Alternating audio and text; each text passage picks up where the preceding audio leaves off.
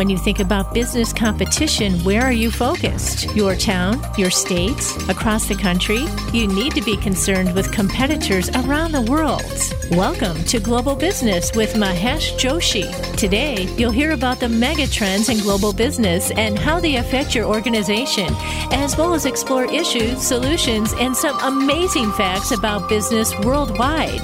Now, here is your host, Mahesh Joshi. Welcome to Global Business with Mahesh Joshi. I have with me uh, Doctor Nikhil Celly from University of Houston to talk about decarbonization and global business. What is the relationship between the two, how they can help each other or they're separated? That's what you're going to discuss today. I will uh, start with a little introduction as per an analysis by NASA, which shows that Earth's global average surface temperature in twenty twenty, tied with two thousand sixteen, warmest year on record, one point zero two degrees Celsius warmer than the baseline of nineteen fifty-one to nineteen eighty. Temperature are increasing due to human activities. Very clear, specifically emission of greenhouse gases like carbon dioxide and methane. Rising temperature causing phenomena as a loss of sea ice, ice sheets melting, sea level rise, intense heat waves, and shifts in plants and animal habitats. Having said that, look at two events, very recent event. Uh, bushfire in Australia, forty-six million acres burned, smoke released, particles rose eighteen miles high in the atmosphere, blocking sunlight, cooled the atmosphere slightly. Second, global shutdown due to COVID nineteen. Particulate pollution reduced because of that. More sunlight could reach surface, created small but potentially significant warming effects. These shutdowns helped also to reduce the amount of C O two. Now, the biggest challenge what human being is facing today, ten thousand years of progress by human civilization is now at a point, you can say, where it is threatening the very condition that made that progress possible, which is stability of climate on the Earth. Very important point. The impact of changing climate are increasingly visible across the globe, along with their socio-economic impacts. Both will continue to grow until the world transitions to, most important, a net zero economy. And good news is that large number of governments and companies are committing to accelerate climate action. Solving the current net zero equation has to be done along with pursuing economic development and inclusive growth. Needs to be an orderly transition process. Otherwise, it could affect energy supply, access, and affordability, especially for low-income household and regions. It could be counterproductive. It could also have knock-on impacts on the economy more broadly, potentially creating a backlash that will slow down the transition. And I have Doctor Celly from University of Houston to discuss with me today. Doctor Celly is a competitive strategy and international business professor with a keen interest in smart technologies at University of Houston. He also heads the global initiatives for Bard College and College of Global Initiatives. He has a P H D from University of Western Ontario and M S in Electrical Engineering from University of Rochester. And he is also uh, having a Bachelor in Engineering. He conducts multidisciplinary research, which has been published or forthcoming in top academic publications such as Strategic Management Journal, Journal of Association for Information Systems, and the Journal of Management Studies. And he has presented at numerous conferences, including Academy of Management, Academy of International Business, and Strategic Management Society Conference. Nikhil has also authored several strategy cases on mergers and acquisitions, joint ventures, and diversification of multinationals such as Eli Lilly, Hawaii, Tencent, here, and Bharti Chali. These have been featured in various strategic management texts and employed in M B A and corporate training programs.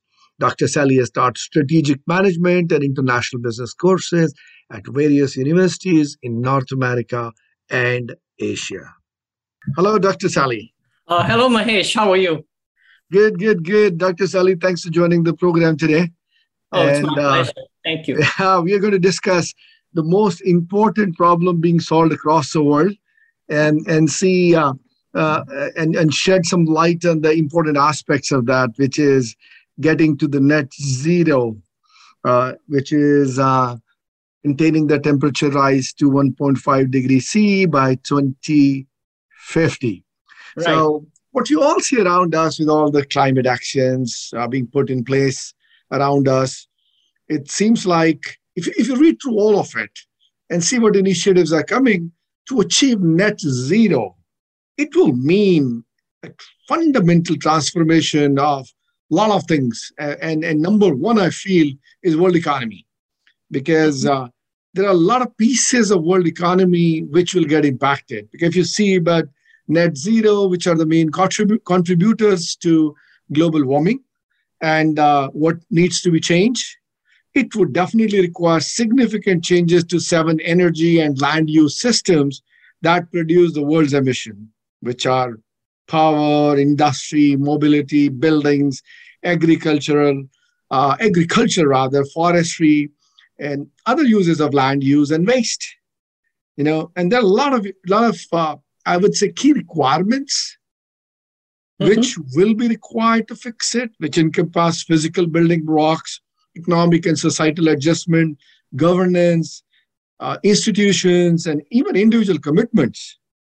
You know, what, what I see, and, and I would lo- love to hear your views uh, to share with our listeners, that yes, there are a lot of moving pieces here, a lot of things to be done, which includes governments, which includes individuals on the other end. In between, there are companies, there are certain other institutions. So a lot of moving pieces, which has a major impact here. But beyond that, what we have recently seen, even the geopolitical upheavals can polarize the concerted actions being taken. So if I have to kind of put some few bullets in front of you uh, so we can start a discussion is, let's look at what levels of spending on physical assets would be need- needed. If we really go for this transition to net zero, who would pay for the transition, right? Right. How would the transition affect companies, markets, operations, individuals, governments, all of it? And what would it mean for consumers? What would, what would it mean for workers?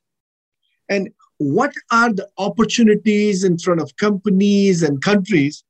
And what are the risks in front of them which they need to weigh? And uh, how do you encourage consumers to make changes to their consumptions to, to contribute towards net zero? Uh, not only just the consumption, the spending habits on what they consume, so they're consuming the right thing, which is not contributing to global warming.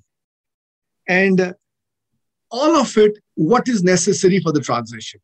So let's discuss uh, your views and what you see as what could be the nature and what could be the extent of the economic and societal adjustments which you and I and the whole human race will see in future, and how it's going to impact um, uh, the global business.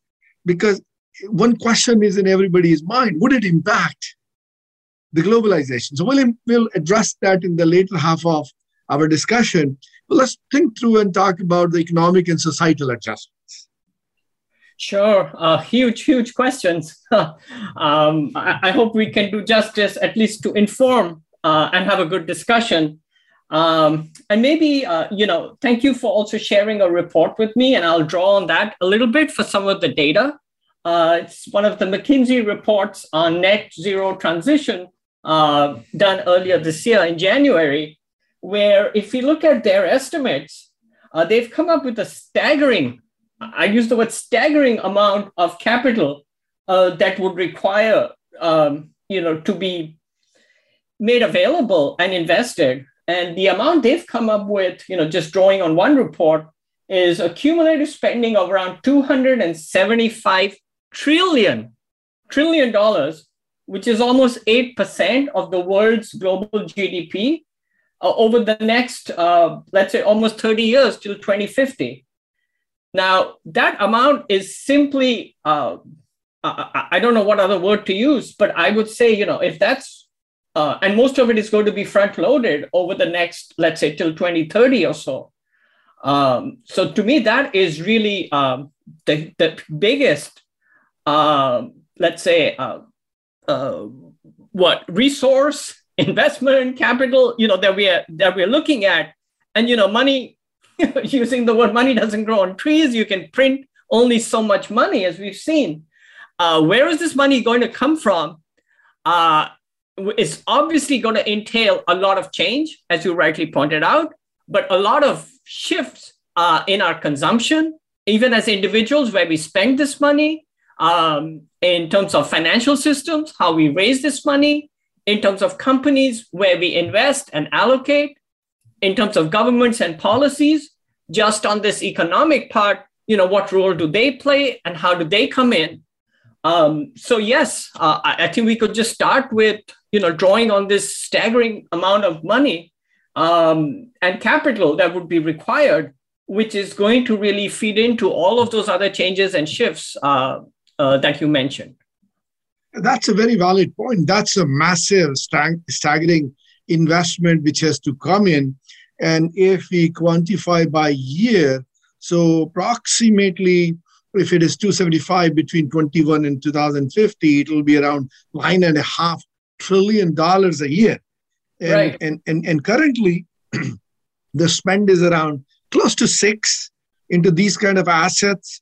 So that mm-hmm. will get transform, transformed into uh, investment into the right uh, requirements, plus three point two trillion dollars extra. Now that three point two trillion dollars extra in that nine point two annual spend, that's a humongous number. Absolutely. I mean, that's, uh, I think the U S debt alone is somewhere around that, or U S treasuries. Um, and then, you know, the U S is the largest uh, and wealthiest nation. Uh, and if the U S alone is, is faced with that staggering number each year, um, you know, even if we cut this number by by half, by one-fifth, by one-tenth, I don't see any other country even coming close to having the ability to raise that kind of capital, right? Yeah. I, I think you bring a very good point, because if that kind of capital spend is going to come in physical assets for energy use and land system, the net zero transition uh, up to twenty fifty, which means, it, as you rightly said, three point five trillion, if I take in today's term of twenty twenty, it is half of the global corporate profits as of today. It is one-fourth of the global tax revenue. And uh, it is almost seven percent of the household uh, spend. You know, that is a very staggering number. And, right. and, and the way it looks like, as, as you rightly pointed out, it would be front-end loaded. So if it is front-loaded, which means if it is six, I think the number is six point eight percent of G D P today, to it will become almost eight point eight percent in next five to ten years. That's a huge percentage of G D P going into low emission assets and, and allocation of capital into doing the right things uh, for technology and other things to, to lead to the net zero. Uh, absolutely. Uh, and then I think just on that point, I know we are going to get to all of the others, Uh, but just talking of, of this, you know, we've talked about global, right, G D P.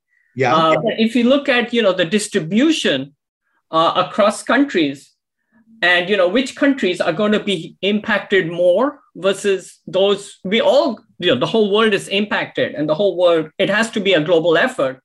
But oftentimes, you know, some of this falls on some of the world's greatest polluters and emitters.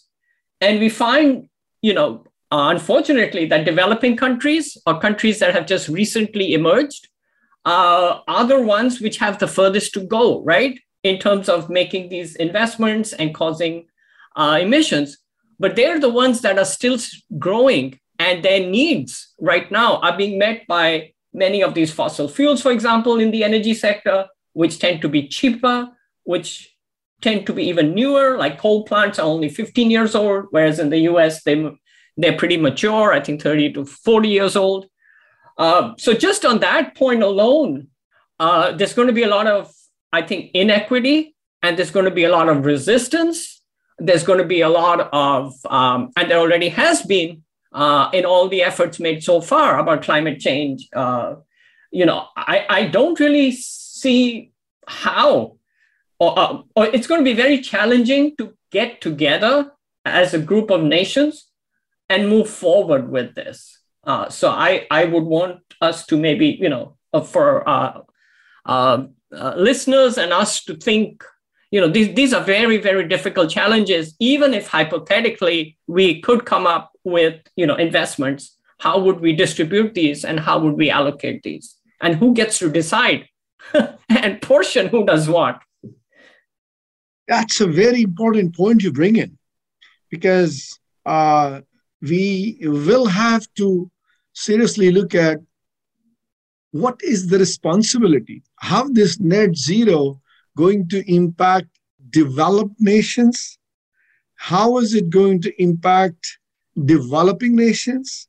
How is it going to impact the poor countries? Mm-hmm. Plus, while you're looking at countries, there's another complexity comes in, which is the global supply chains. That how are the supply chains impacting the carbon footprints of various countries? Is it just related to that country where the carbon footprint is high? Or is it, is it getting impacted by the requirements from some other geographies? What we're going to do is, uh, Doctor Celly, we'll take a short break and we'll move into that direction about how global supply chain and how various countries will get impacted in our next segment.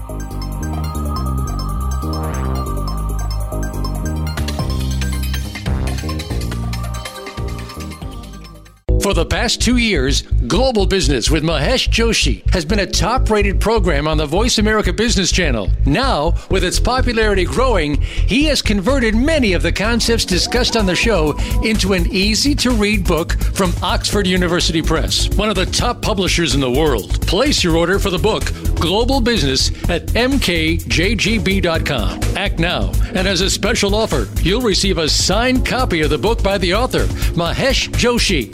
Order today at m k j g b dot com. When it comes to business, you'll find the experts here. Voice America Business Network.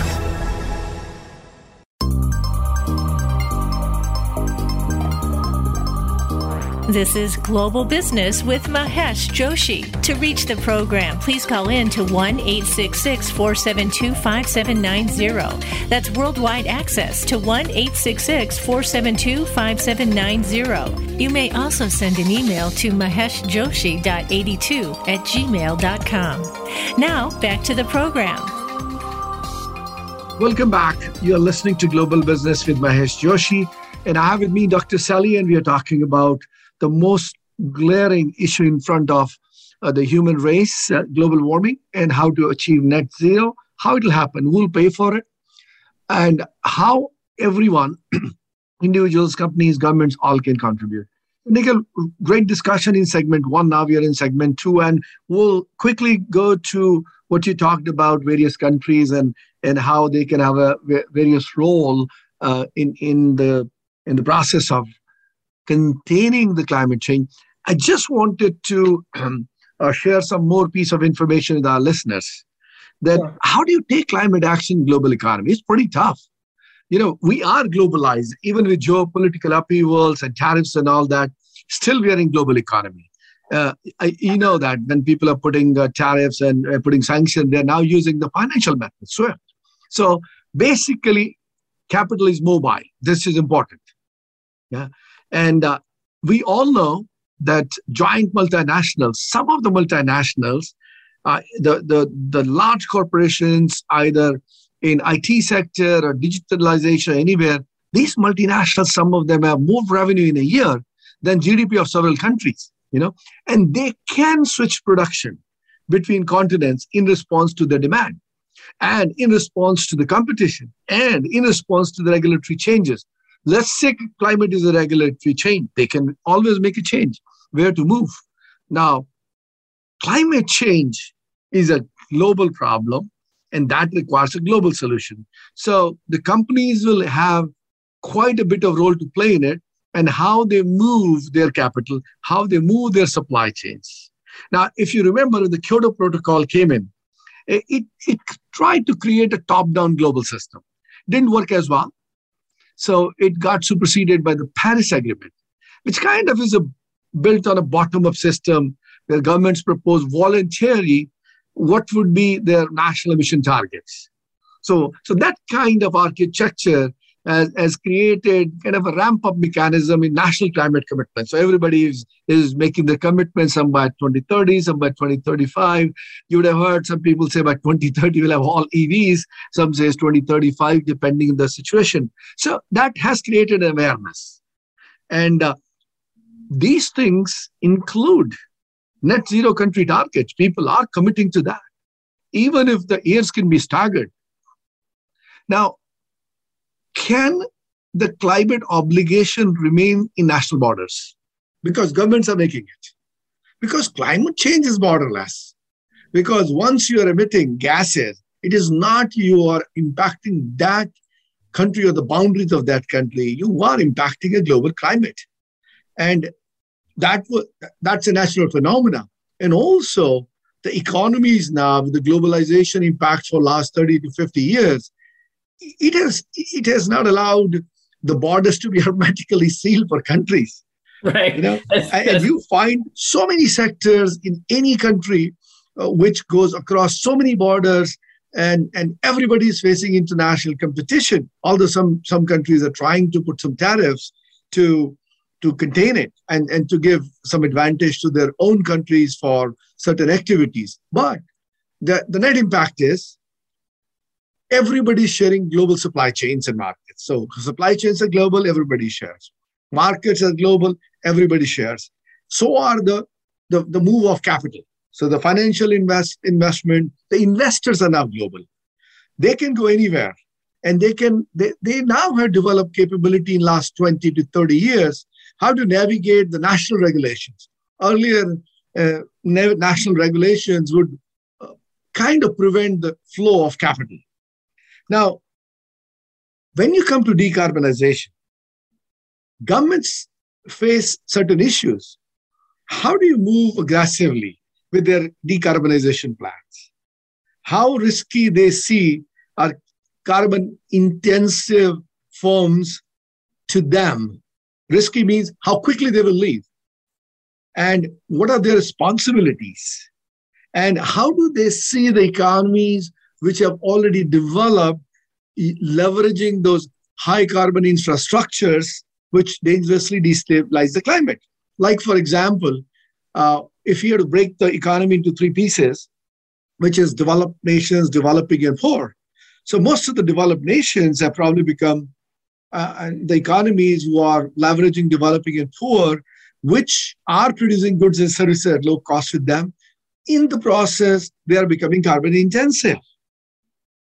But they're supporting the developed nations, which then can be seen as less carbon intense because of that. Now, I will uh, look for your suggestion. Before that, I will just quickly share with you Energy Transition Index. So the okay. top ten countries are not the ones who consume the most. On the top is Sweden, followed by Switzerland, Finland, Denmark, Norway, Austria, United Kingdom, France, Netherlands, Iceland. You know, these are the countries on Energy Transition Index moving fastest to, to the, the, the renewable energy or less carbon-intensive energy. But if you look at it, how much ca- carbonization they're doing anyway. Exactly, right? And all these countries, you know, other than I think you mentioned Germany, U K, the, and France, right? In terms of European countries, right? Uh, and Nordic countries uh, within Europe, uh, you know, they, they, they do... have uh, a few things in common is that they definitely, all of them we would put under the developed and service economy, right? Other than those few. Uh, in terms of energy, I think France also relies on nuclear energy. Uh, they have been the most aggressive uh, in terms of, as you rightly pointed out, setting uh, targets um, and very supportive uh, in terms of governments, but also consumers. Uh, so it's an excellent move. Uh, And, you know, we welcome the lead that they have taken in that. Uh, but, you know, unfortunately, these are not the highest emitters or the causes of uh, the crisis that we're in. So what we do need uh, is to really also look at some of the other countries uh, and, you know, talk uh, a little bit about how they are placed and, uh, you know, what might be the challenges for them as well. Sure.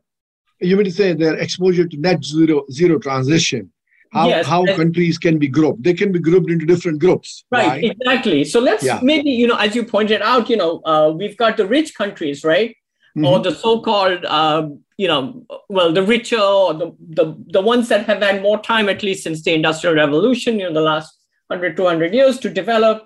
And so most of these, I think, are service-based economies. So we've got, uh, as we pointed out, you know, um, uh, the U K, the U S, uh, France. Um, Germany happens to be, uh, you know, de- developed, but more in line with countries like South Korea and Japan uh, that have become large developed manufacturing countries uh, that we would call as downstream emission manufacturers. Uh, then moving on to, you know, the emerging or newly emerged countries. Um, obviously, the two largest in the world in terms of population and emissions would be India and China. And these are extremely emission intensive. Um, we also have Indonesia uh, and Vietnam uh, as part of this group. Uh, and this is where I, I think we'll have um, tremendous um, challenges, uh, especially in terms of, you know, these are countries that have come out from the low, low income to middle income. Um, and now they're in stages of um, still high growth. A lot of that requires a lot of energy use. And we pointed out, you know, those seven key sectors, uh, which contribute uh, more than eighty percent of the emissions, you know, the land use, such as energy, agriculture, mobility, infrastructure, all of these are growth areas, uh, you know, for these countries.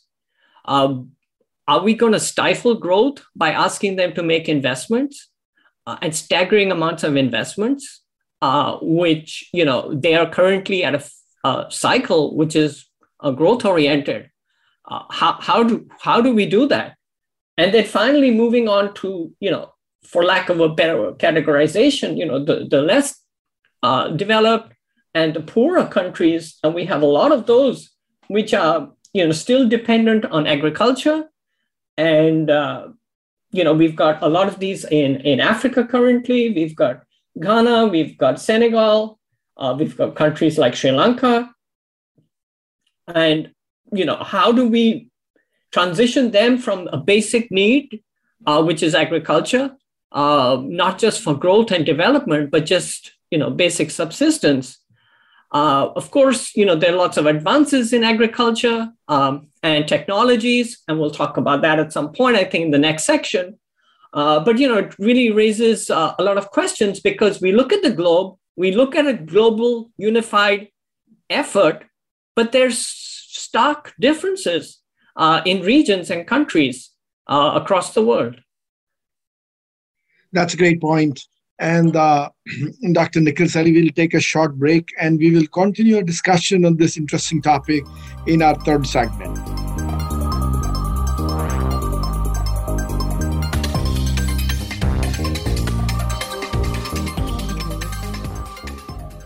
For the past two years, Global Business with Mahesh Joshi has been a top-rated program on the Voice America Business Channel. Now, with its popularity growing, he has converted many of the concepts discussed on the show into an easy-to-read book from Oxford University Press, one of the top publishers in the world. Place your order for the book, Global Business, at m k j g b dot com. Act now, and as a special offer, you'll receive a signed copy of the book by the author, Mahesh Joshi.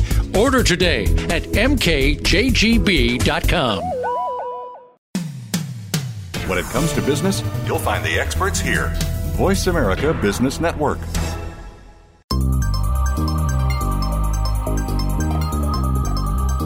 This is Global Business with Mahesh Joshi. To reach the program, please call in to one eight six six, four seven two, five seven nine zero. That's worldwide access to one eight six six, four seven two, five seven nine zero. You may also send an email to maheshjoshi dot eighty-two at gmail dot com. Now, back to the program. Welcome back. You're listening to Global Business with Mahesh Joshi.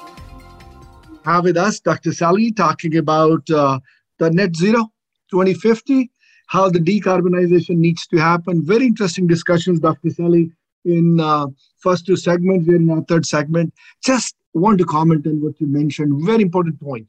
How do the economic development take place and how it has taken during the industrialization phase? Yes, fossil fuel came into existence and very heavy use. And that created the development. And for the last ten thousand years, the human race have been developing. And last few years, during industrial revolutions, it had its role to play. Now we are focusing on decarbonization, other side of it. But at the same time, you want to grow, right? The economies has to grow because everybody has a right. We are developed countries, we are developing, we are poor countries. Now developing and poor countries want to enhance the standard of living, they want to develop, develop, they have already developed, but they want to continue developing further. How do you do without fossil fuels, which the developing nations at that time, which became developed, used it? So I have an example to share here. Bhutan, the only country in the world which is net carbon negative, means it's a carbon sink. Now, what's happening there?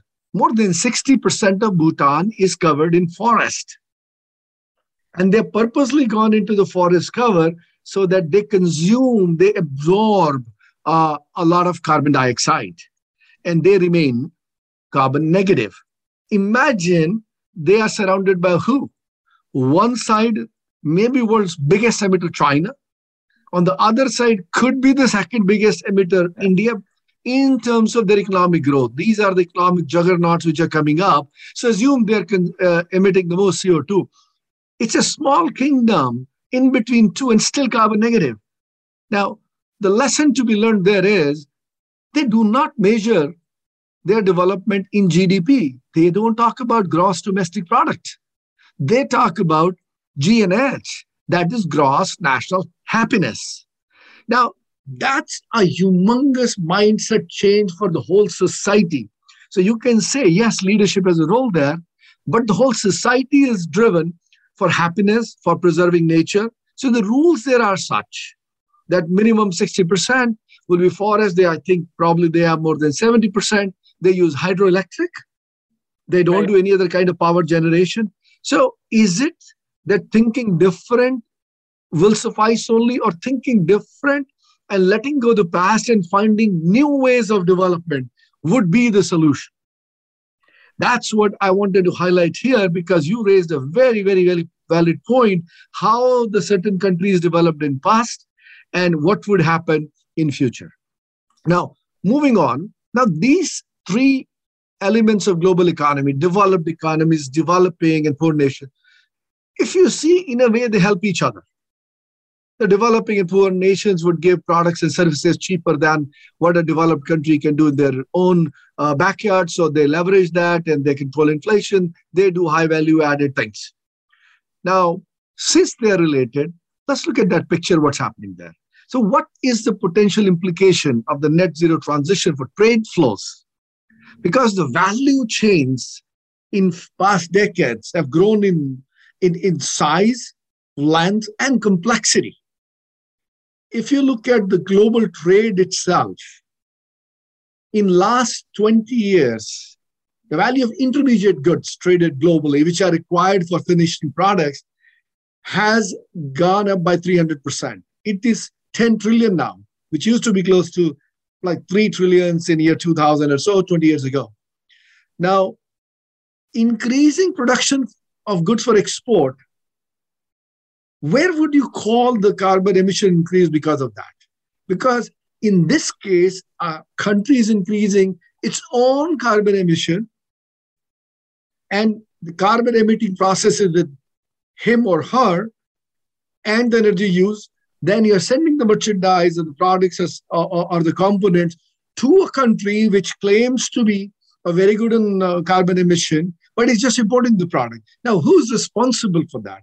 How do you share that social responsibility? Can you push that social responsibility to certain countries and prove I am clean? Or you would like to see, like Bhutan, I'm not even contributing to it, right? I'm rather creating uh, a, a forest, or I'm creating a carbon sink.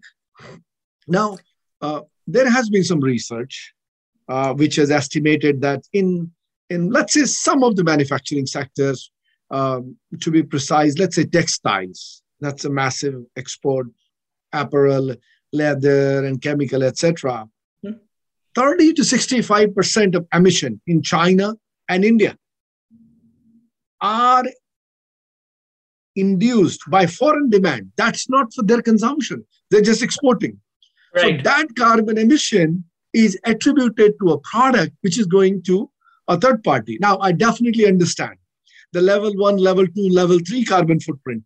That's a brilliant way. The level three is tracing your supply chain. That's where this will come in, where the countries, where other countries will come into picture, that which country contributed to an increase in another country.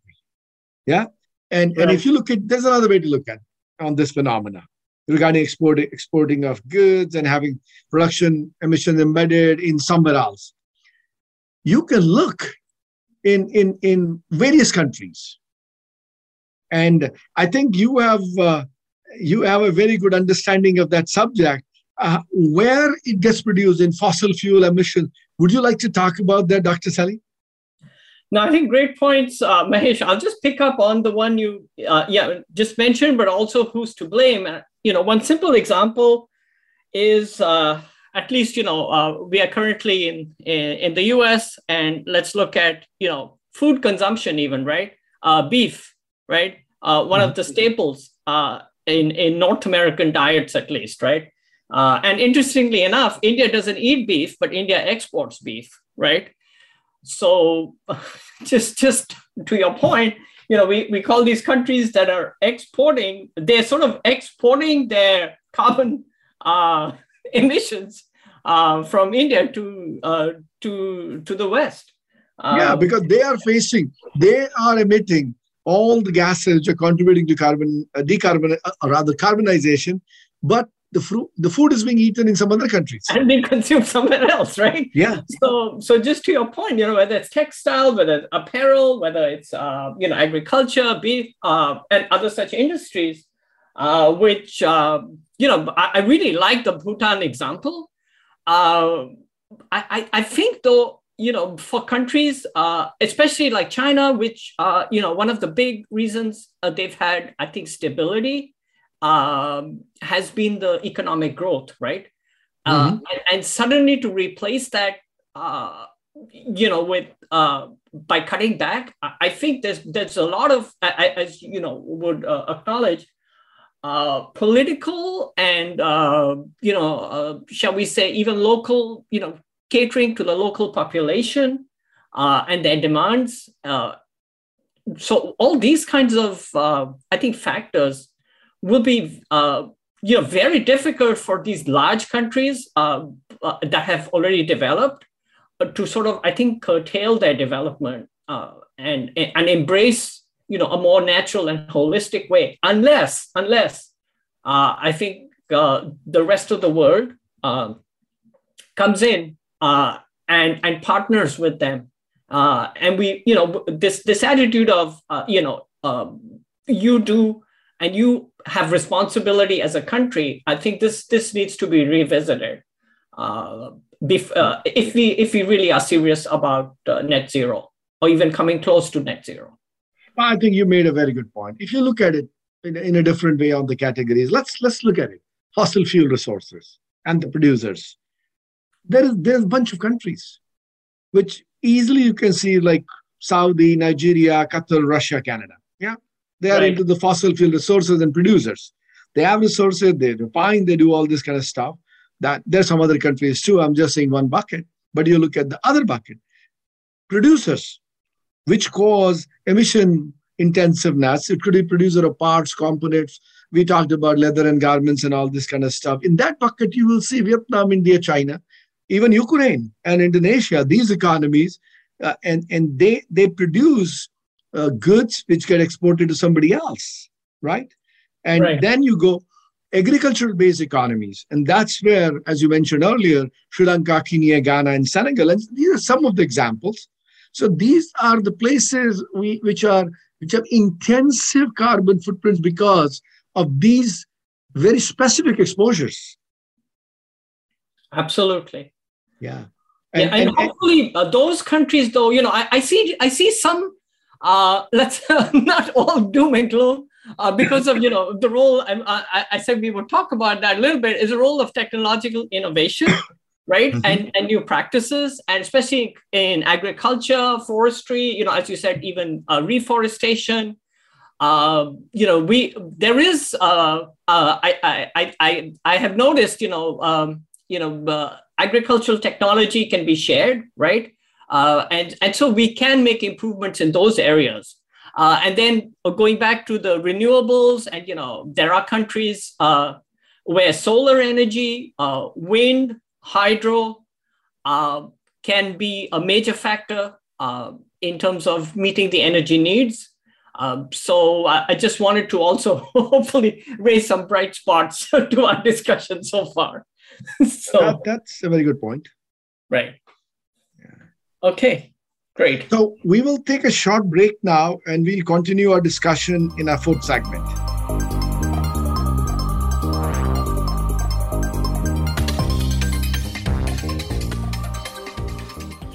For the past two years, Global Business with Mahesh Joshi has been a top-rated program on the Voice America Business Channel. Now, with its popularity growing, he has converted many of the concepts discussed on the show into an easy-to-read book from Oxford University Press, one of the top publishers in the world. Place your order for the book, Global Business, at m k j g b dot com. Act now, and as a special offer, you'll receive a signed copy of the book by the author, Mahesh Joshi.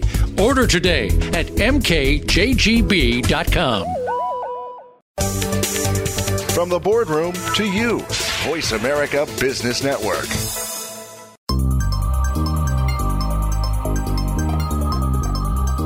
This is Global Business with Mahesh Joshi. To reach the program, please call in to one eight six six, four seven two, five seven nine zero. That's worldwide access to one eight six six, four seven two, five seven nine zero. You may also send an email to maheshjoshi dot eighty-two at gmail dot com. Now, back to the program. Welcome back. You're listening to Global Business with Mahesh Joshi. And uh, we have with us uh, from University of Houston, Doctor Celly, talking about uh, net zero. Uh, how and what is the best way to go forward with the decarbonization? So, Doctor Celly, we talked a few things uh, in the first three segments. We are in our fourth segment. Quickly, I want to touch base on it. There's a lot of impact of this net zero thing by twenty fifty. Uh, beyond the two hundred seventy-five trillion dollars investment needed between now and twenty fifty, there are a few other impacts, which is that this will impact the cost. So there is, a study shows, a twenty percent higher cost in twenty fifty on average globally as compared to twenty twenty. Right. And by twenty forty, it could rise by twenty-five percent. So, so there is a lot of cost, the, the cost of generating electricity with an alternate methods, operating costs, capital costs, a lot of things are happening. Near-term cost increases could be significantly, but then that's anticipated, then it will go down. Second point, which I want to highlight, two hundred million new jobs will be created by the new economy, the new fuels, and, and, and the decarbonization initiatives. But there's a loss of one hundred eighty-five million direct and indirect jobs globally. Now, why it is so serious? It looks like two hundred new jobs uh, are gained and one hundred eighty-five gone. Problem is one hundred eighty-five will need reskilling because the two hundred million need something new skill. one hundred eighty-five don't have that skill. And that has a major impact because how do you, how do you reskill one hundred eighty-five million people?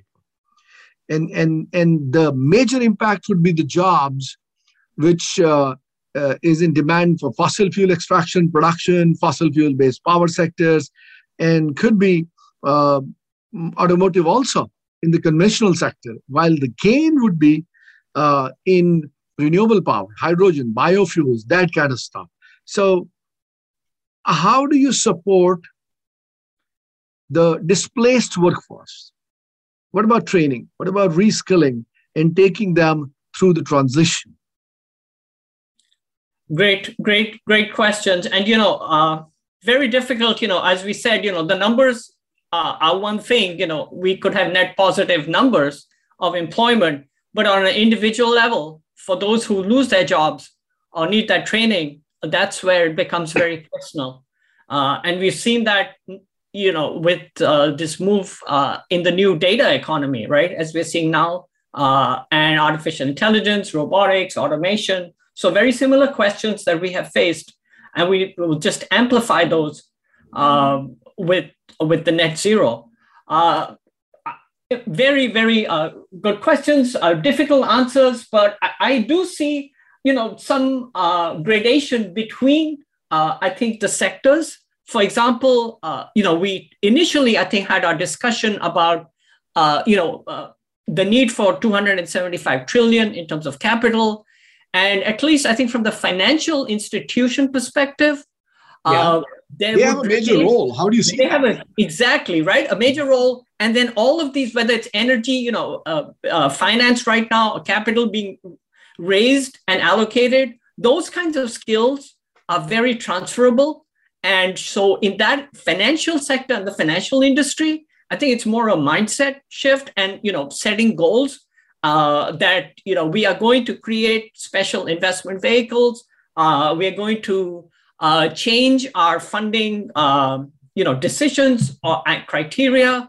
And, you know, in in in concert with, obviously, governments and institutions, uh, um, you know, uh, the financial sector, I think, can have a positive and significant impact, as well as probably retain the jobs with, uh, you know, just shifting the the, the direction um, um, and the focus. Uh, I think you're, so, you're absolutely right, Doctor Celly, because if you look at it, poor countries and the countries who rely very heavily on fossil fuel will be most will be most impacted by the shifts in the net zero transition, because the cost for them would be much higher to do that. Absolutely. And where do you get that kind of capital? Now, if you look at the exposure of geographies, the sub-Saharan Africa, if you pick up, or uh, a massive country like India, if you include, there's one study which says they would need to invest one and a half times more than the advanced economies as a share of G D P. Right. So, so if, if a G D P is, is, is, is uh, let's say U S is spending five percent of G D P, uh, then India will have to spend seven point five to support that kind of economic development and building all the low carbon infrastructures. Now, it, having said that, I still keep in mind that in U S also, if you take the forty-four U S counties, which depend on fossil fuel extraction, refining, and fossil fuel many, power many and automotive manufacturing, right? Yes. That creates ten percent of jobs in U S even. Absolutely. So they will also get impacted. So yeah. basically, the, the, the financial impact is very high because the cost of product would be high to be borne by uh, the consumer. Countries have to invest. Business have to invest. Supply chains will get costly. There could be an inflationary impact. Where does the capital come from? So that's where what you said, the financial institutions, the governments, and and the companies or the, the businesses and people, everybody has to align because there is a financial impact, right? Right. There is an economic shift. And if this transition is disorderly, it can sputter out and it may not move forward by the timeline as we are looking for. Exactly. As it is, we've said, you know, going back, you know, just our discussion, uh, more so than when we started uh, off today, uh, reveals, uh, you know, the, the the tremendous need to work together. Uh, mm-hmm. Even if we go all out and work together, you know, uh, this is a very ambitious target.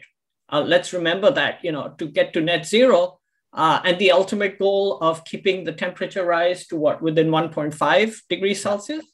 Uh-huh. Uh, even if we are able to do that, we can have significant impacts because it's over the next thirty, forty years uh, and a lot of other challenges. But without this uh, concerted effort and this disoriented nature, uh, you know, we, we're not going to get there. That's the, that's, that's the reality of it.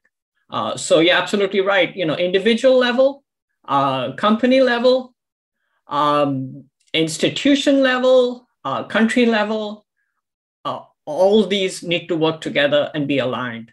And unfortunately, we haven't yet seen that kind of uh, alignment on a world stage. All right. So basically, it looks like, and I, I appreciate the, your point that all of them will have to work together. So government business would need to act together in the same direction, same resolve.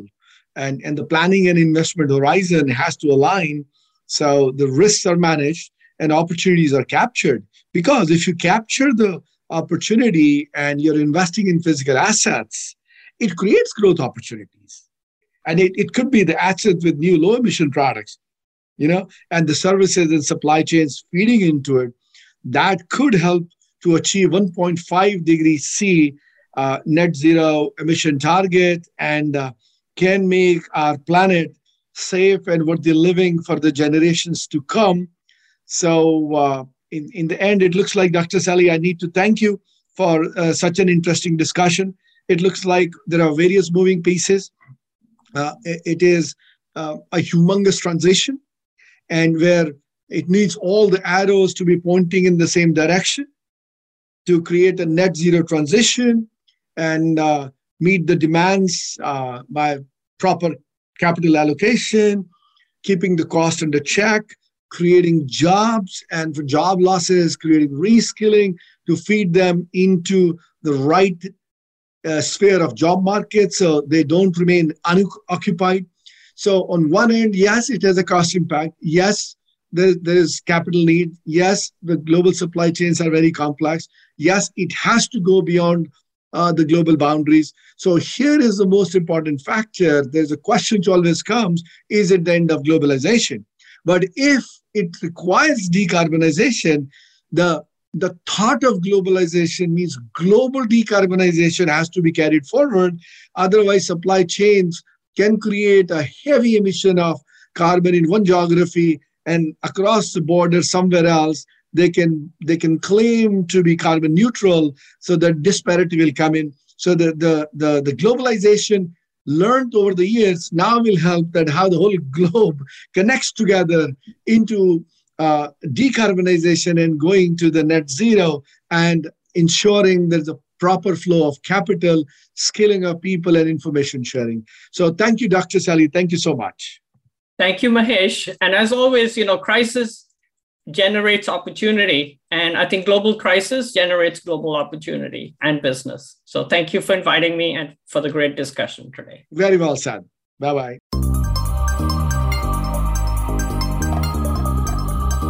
You've been listening to Global Business with Mahesh Joshi. We hope you'll tune in for another edition of the program next Wednesday at nine a.m. Pacific Time and twelve noon Eastern Time on the Voice America Business Channel.